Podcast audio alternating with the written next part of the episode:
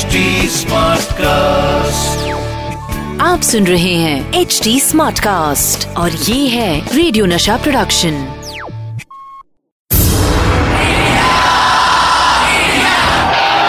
एक ऐसा प्लेयर जो जीत हासिल करने के लिए सिर्फ़ फैंटास्टिक विकेट कीपिंग ही नहीं बल्कि विकेट के पीछे कुछ विकेट हरकतें भी करते थे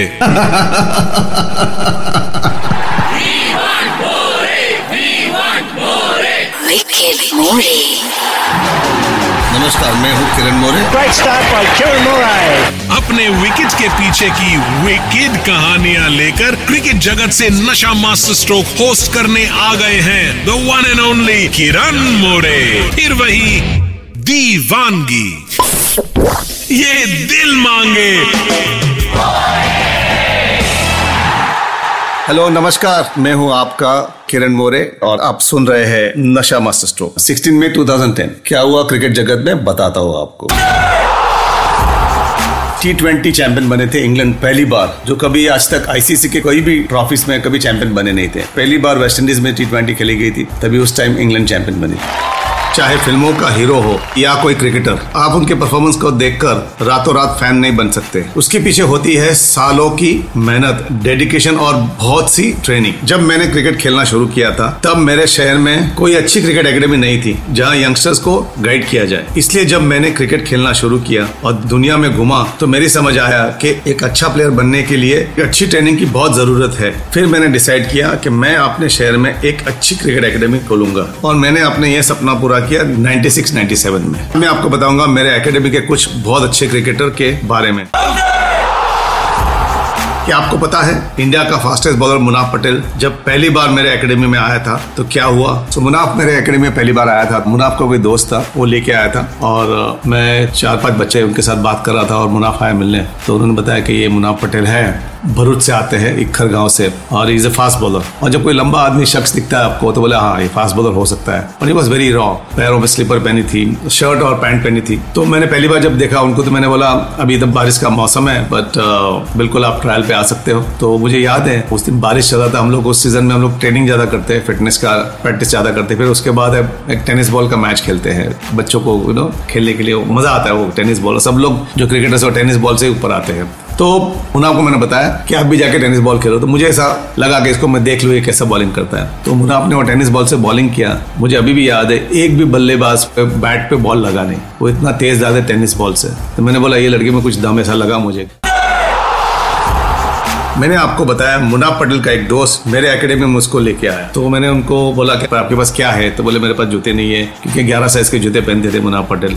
तो मैंने, मेरे दोस्त थे, उनको मैंने फ़ोन किया और इंग्लैंड से मैंने उनके लिए जूते मंगाए। अभी भी याद है, वो जूते दिए तो बहुत खुश हो गए थे। उन्होंने उसके बाद प्रैक्टिस करने आना शुरू कर दिया अकेडमी पे। अभी मुझे याद है, रणजी ट्रॉफी के जो प्लेयर्स थे, उनको मैंने बुलाया था प्रैक्टिस के लिए। और मैंने मुना आपको बोला, आप बॉलिंग डालो। तो he bowled really well against them no तो मुझे लगा इसमें और अच्छा दम है क्योंकि अभी सीज़न बॉल से भी अच्छा डालता है। जब उस जमाने में एम आर एकेडमी बहुत फ़ेमस थी और फ़ेमस है अभी भी। सो एम आर एकेडमी में जो टी एस शेखर है, वो जो उनके कोच थे हमारे एकेडमी के वहाँ पर डेनिस लिली वो उनके मेन कोच थे, जो मेंटोर और मेन कोच उन्होंने पूरा सेटअप किया था ये। मैं शेखर को फ़ोन किया था कि भैया एक ऐसा ऐसा फास्ट बॉलर है, आपको देखना होता। तो उन्होंने तुरंत यस बोल दिया, काफ़ी पॉजिटिव थे। किरण भेज दो। मैंने जब मुनाफ को भेजा वहाँ पर, तभी मुनाफ ने जब पहले दिन बॉलिंग की वहाँ पर, वो बॉलिंग देखे शेखर और डेनिस लिली दोनों इतने खुश हो गए। तो मुझे शेखर का फ़ोन आया, उन्होंने बोला Dennis Lillee wants to talk to you तो मुझे डेनिस लिली के साथ बात कराई।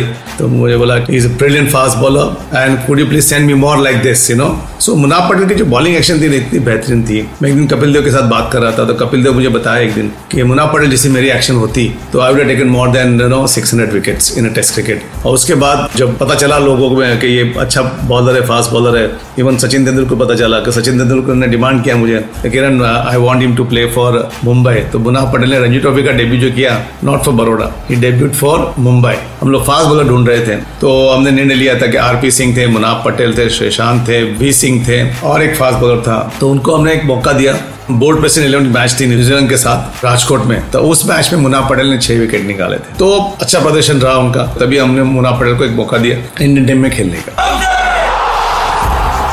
जब मैंने नई नई एकेडमी खोली थी तो मेरे एकेडमी में काफ़ी बच्चे आ रहे थे। ग्यारह साल, बारह साल के बच्चे हम लोग लेते थे। तो एक दिन ऐसा हुआ, दो बच्चे आए, उनके पेरेंट्स लेके आए और पेरेंट्स बताया कि हमारा बच्चा है, उनको आपके एकेडमी में भर्ती कर दो। और मैंने बोला, हम लोग छोटे बच्चे लेते नहीं है, क्योंकि वो बच्चा सात साल का ही था तो सात साल के बच्चे को एकेडमी लेना इतना आसान नहीं होता है। आप it's like doing babysitting तो उन्होंने बोला कि नहीं, हम लोग सूरत से आए तो प्लीज़ एक मौका दीजिए। तो मैंने बोला, इतने दूर से आए तो इनको एक मौका देते हैं। तो मेरे कोच थे उनको बताया कि भैया, उनका एक ट्रायल ले लीजिए। उनकी एक सीमेंट विकेट है, वहाँ पर जाके उनको एक टेनिस बॉल से बॉल डाली तो थोड़ी देर में देखा था ये बच्चा था, उन्होंने पैड पहने ग्लव्स पहने हेलमेट पहने चेस्ट गार्ड पहना आर्म गार्ड पहना and he was ready to bat in the nets तो मैं ताजुब गया, ये बच्चा टेनिस बॉल से डालने बोला, ये बच्चा सब सीज़न बॉल का पूरी तैयारी करके आया था। तो वो बच्चे ने कोच को बोला, नहीं सीज़न बॉल डालो, मैं सीज़न बॉल से खेलूँगा। तो वो कोच ने सीज़न बॉल से बॉल डाले शॉर्ट डिस्टेंस से। तो उसने इतने अच्छे सारे शॉट्स मारे कवर ड्राइव मारे ऑन ड्राइव मारे स्ट्रेट ड्राइव मारे पुल मारे। तो मैं दूर से देख रहा था उनकी जो स्टाइल थी बैटिंग की, जो एग्रेशन दिखाया सात साल के बच्चे ने। और मैं बहुत इंप्रेस हो गया।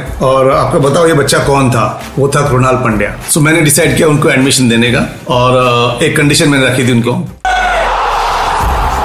मैंने आपको बताया कि कृणाल के पापा जिद करने लगे कि कृणाल को एडमिशन दे दो। तो मैंने जब सात साल के बच्चे को खेलते देखा तो मैं एडमिशन देने के लिए तैयार हो गया। लेकिन प्रॉब्लम ये थी कि ये लोग सूरत में रहते थे। तो मैंने उनको बताया, मैं एडमिशन दूँगा, पर आपको फिर यहाँ पर शिफ्ट भी होना पड़ेगा। इसको क्रिकेट अच्छा खेलना है तो। तो उसके बाद वो बड़ोड़ा शिफ्ट हो गए और कृणाल एकेडमी के लिए खेलने शुरू किया। और he was one of the boys you know like जो हमारे कोचेस थे they too really like him you know all the time because इतना अच्छा खेलता था बचपन से ही। हार्दिक भी छोटा था, पाँच साल का था। तो हार्दिक उधर आके बैठता था और नेट के पीछे खड़ा हो जाता था और वहाँ से कोई बॉल नेट से बाहर निकल जाती है तो बॉल लेके आता था। तो उस समय बहुत उत्साह था। उसके बाद मैं देखा, ये रोज बच्चा आता है तो उसको मैंने बोला, तू भी ज्वाइन कर ले। और Hardik also join the academy and Hardik ने भी जो कमाल दिखाया बचपन में इट वॉज़ अनबिलीवेबल और वो एक स्फूर्तिला लड़का था तो मुझे लगा कुछ इसमें भी कुछ अलग सा है। और हार्दिक ने तो पहले ही साल जब बड़ोड़ा के लिए खेला हो अंडर फिफ्टीन के under fourteen he got double hundred against Bombay so तभी से